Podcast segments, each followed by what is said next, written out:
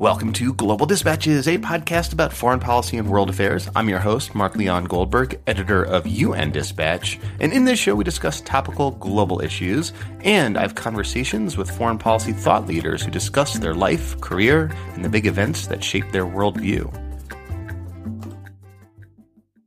Earlier this week, the World Health Organization warned that a mosquito borne viral disease known as Zika was fast spreading throughout the Americas. That includes the United States, which it will likely reach sooner rather than later. Zika is rarely deadly, but it can cause some severe birth defects should a pregnant woman contract the disease when bit by a mosquito. And already in Brazil, we are seeing a large number of these defects, which include something called microcephaly, basically an infant born with a small head. Zika is among a category of diseases that are called neglected tropical diseases, and they are neglected largely because they have historically only affected the poorest people on the planet.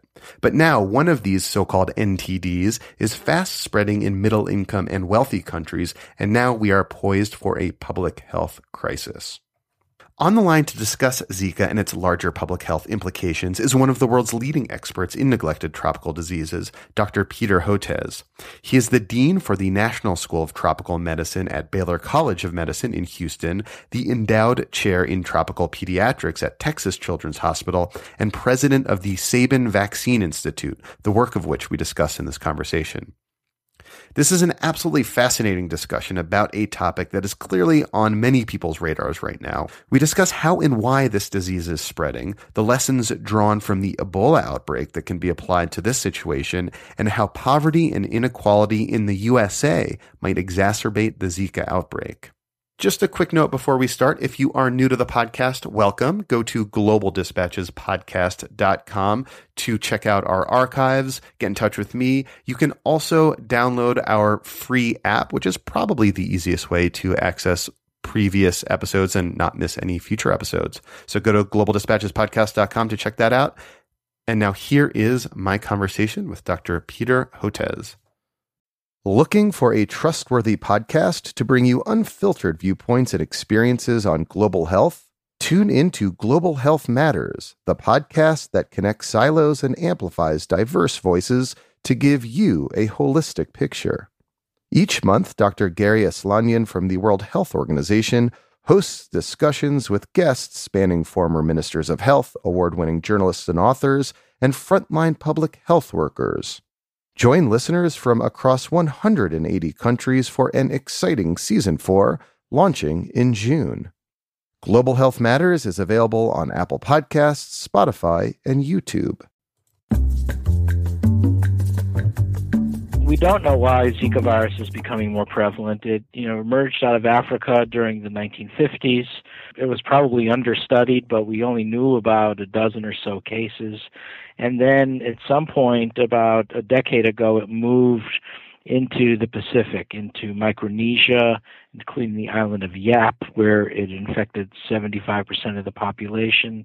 Then it moved across the Pacific into French Polynesia and Tahiti, where there were 28,000 cases, and from there into Easter Island off the Pacific coast of Chile, uh, where it caused infections. And then presumably it jumped into uh, the Latin America, and then it really spread dramatically. Where there was, there have been more than a million cases in Brazil.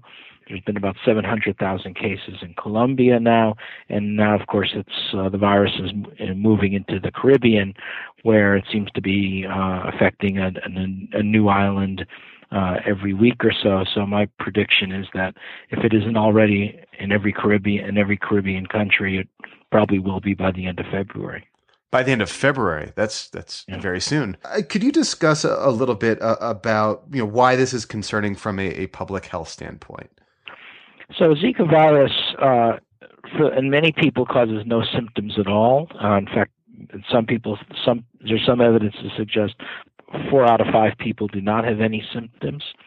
Uh, but remember, this is still not based on the published literature, and we'll talk about the problem with disseminating science communication information in a minute. But uh, from what we can tell, only maybe one in five or one in four people even have any symptoms at all, and that's typically like we see with other arbovirus infections, other virus infections transmitted by mosquitoes, meaning a rash, uh, uh, headache, pain behind the eyes, uh, and fever. Uh, and then a subset of people, we don't know how big or how small a subset, also goes on to develop uh, an immune reaction linked to a neurological disease called Guillain-Barré syndrome, where you can have some degree of paralysis and uh, which is most of the times is reversible, as well as uh, tingling, skin sensations, uh, and we're trying to understand what percentage of the patients who are infected with Zika go on to develop Guillain-Barré. So that's that's when it strikes uh, uh, an older child or an adult. The big problem that we're seeing with Zika, of course, is that it's uh, when it affects a woman in pregnancy, probably early in pregnancy, it's passing to the unborn child and causing a very severe congenital birth defect. And that's known as microcephaly, right? That's microcephaly, right, which means a head circumference, which is two or three standard deviations below the mean, so a small head size, but also abnormal brain development. So we've now seen some ultrasound pictures of babies with microcephaly from Zika, and it's associated with a lot of structural defects in the brain, which uh, make us think that these kids will be could be quite mentally disabled as they grow. Um, so it seems that some governments in Latin America and the Caribbean, I believe Jamaica and El Salvador in particular, seem to think that like an optimal or at least an appropriate public policy response to the the problem of pregnant women contracting the disease and giving birth to children with microcephaly is to advise women not to get pregnant. That just strikes me as as not um, very logical. Uh, I'm I'm wondering sort of what you think of of that uh, policy response.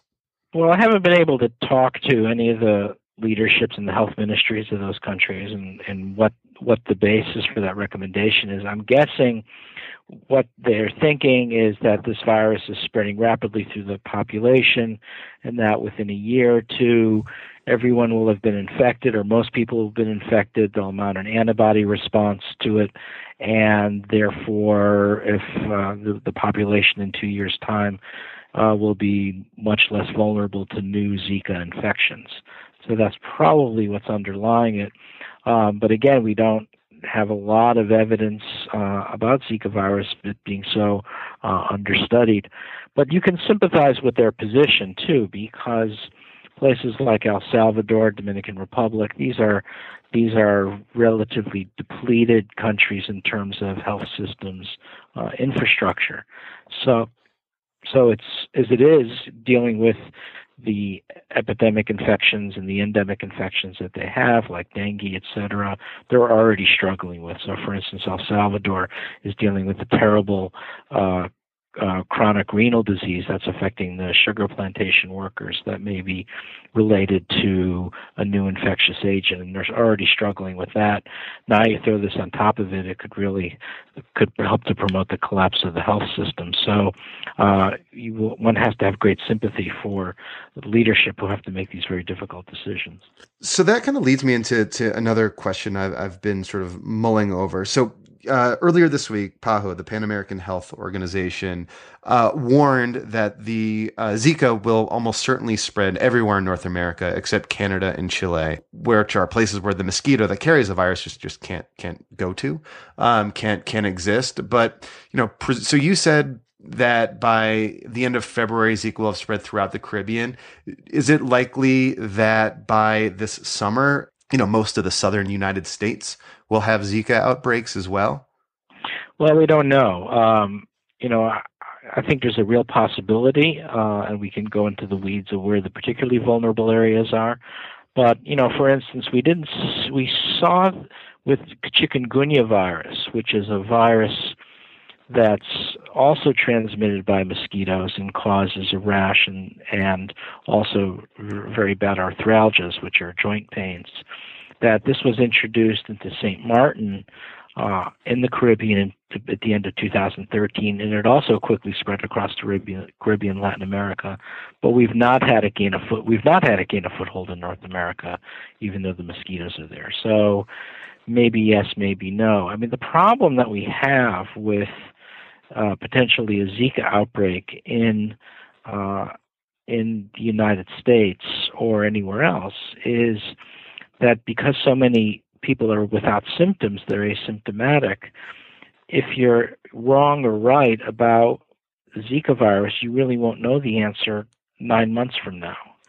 Uh, and if you're wrong, nine months from now, you could start seeing babies show up in labor and delivery suites and obstetrical wards with microcephaly, and then there's, and that would be an absolute public health disaster and a socioeconomic disaster. So I think what has to, what one has to do is anticipate the worst and then implement public health preparedness and then possibly back off if it turns out not to be a problem.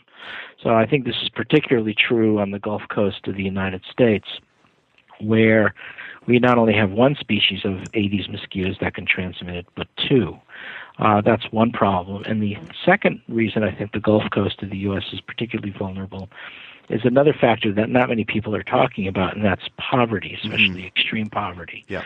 So one of the reasons why Pernambuco State in Brazil and northeastern Brazil has been hit so hard is a large percentage of poor people who are exposed to mosquitoes because of absent window screen, inadequate housing, environmental degradation allows mosquitoes to proliferate. Uh, so that's one of the reasons it's getting hit hard there. I think, for instance, Haiti is extremely vulnerable to uh, Zika virus, and we already know it's in Haiti. It, there's been five reported cases in Port-au-Prince. If it takes off in Haiti, I think we could be looking at a terrible catastrophe nine months from now uh, on Haiti, maybe in other poor areas of Jamaica and the Caribbean.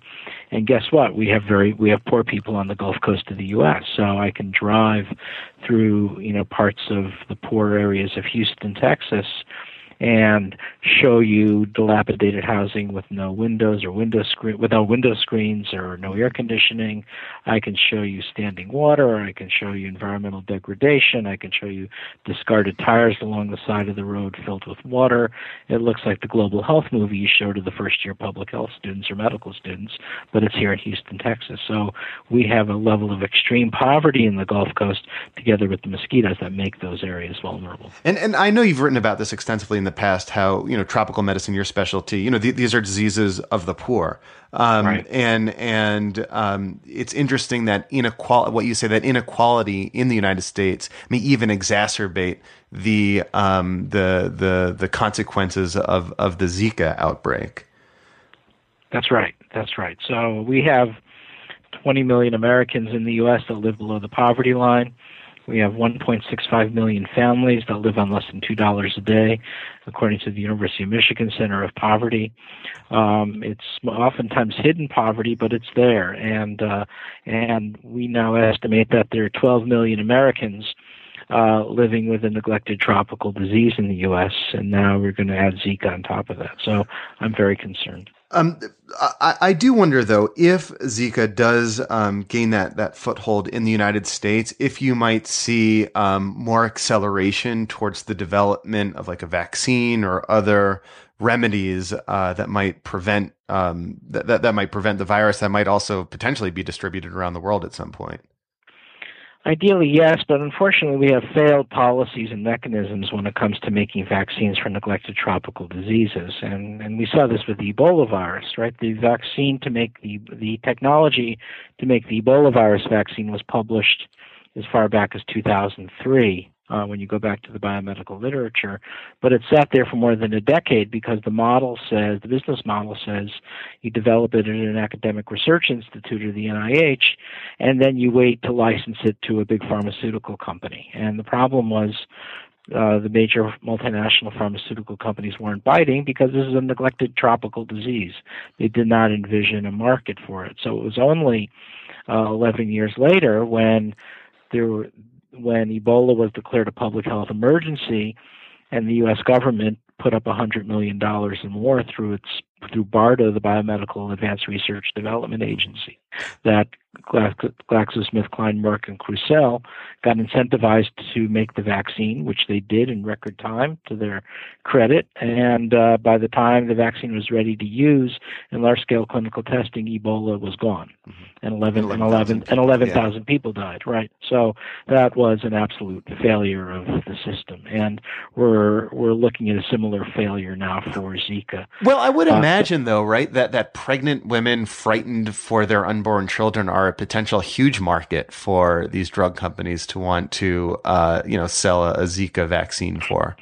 Maybe yes or maybe no. Um, so we'll have to see. But I think the point is the model of you know, standing around waiting for the big pharma companies to decide if there's a market or not, it, it doesn't work. It doesn't apply to all of these neglected tropical diseases that are now coming out. So we we've decided to be more proactive in that, and uh, we've created a nonprofit product development partnership, uh, which is uh, based here at the Texas Medical Center, at Texas Children's Hospital, and and Baylor College of Medicine called the Sabin Vaccine Institute, where we're now developing half a dozen vaccines for neglected tropical diseases that the big pharma companies don't have an interest in. And we're getting making progress. We've got two vaccines now in clinical trials for schistosomiasis and hookworm and are we're now advancing leishmaniasis vaccines and Chagas disease vaccines all the diseases you've never heard of and but are but are affecting. Oh, I've heard of them throughout the world. Yeah, you've probably heard of them, but yeah. many many people have. I also often call these neglected tropical diseases yeah. the most important diseases you've never heard of because but they're very common, but they mostly affect voiceless people. But I'll admit, never having heard of, of Zika. You know, and I, you know, I, I, I don't follow global health exclusively. It's like part of my remit, but I, I had not heard of Zika until uh, this most recent outbreak. Yeah, no. Well, certainly it, it had been a real problem in in the in Asia Pacific region now for the last decade, uh, but it was orphaned, so it's it wasn't really taken up uh, as it should have been. Um, so earlier, as an aside, you uh, referenced um, a challenge of disseminating scientific information for for public policy. W- what did you mean by that? I wanted to revisit that. Well, so thanks for asking that question. Uh, so the point is, all of the information that we have on Zika now in the Americas, none of it is published in the biomedical literature. None of it is published in scientific journals.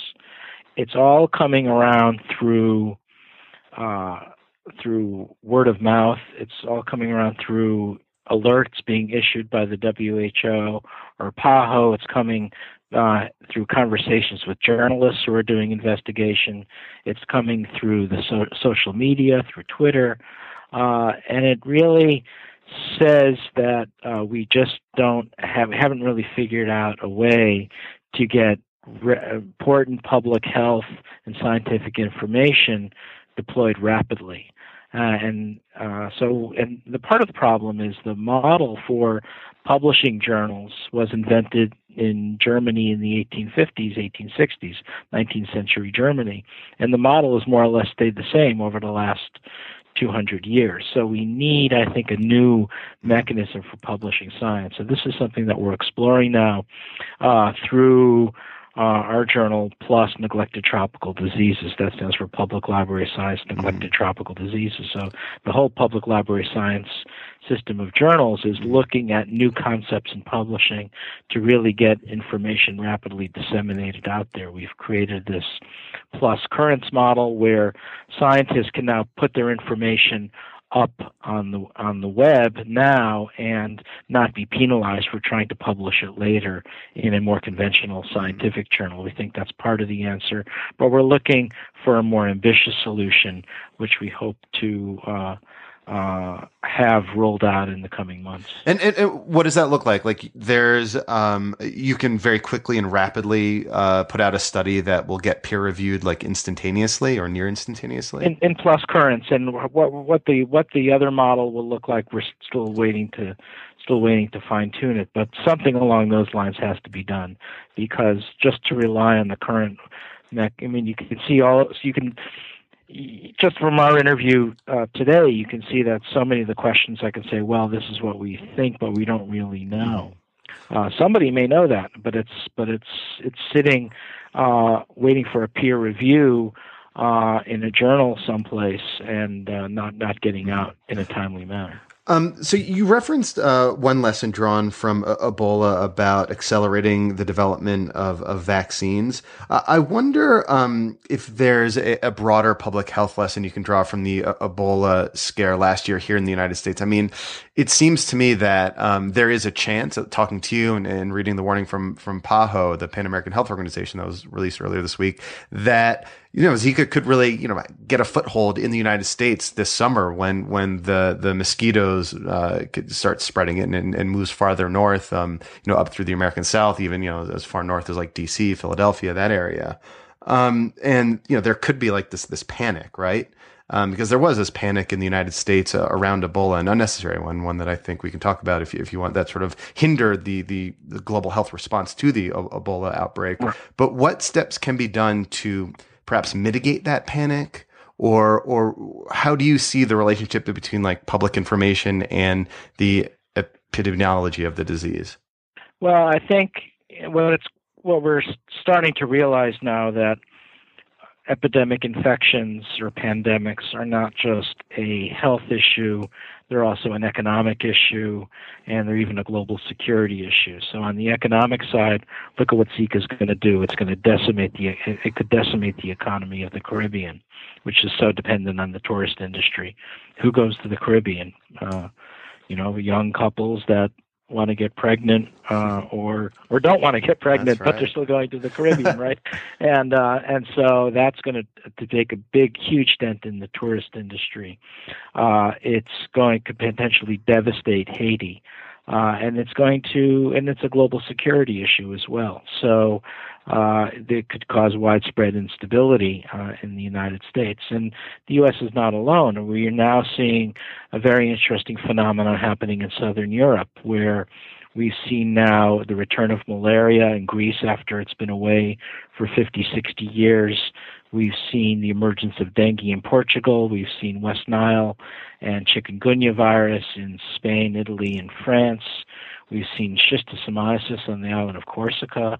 So something very odd is happening in southern Europe, whether it's uh, diseases coming across the Mediterranean from North Africa and the Middle East. Uh, I think the ISIS conflict zones are, which cause so much uh, health breakdown in health systems, infrastructure could be de- breeding a lot of infections.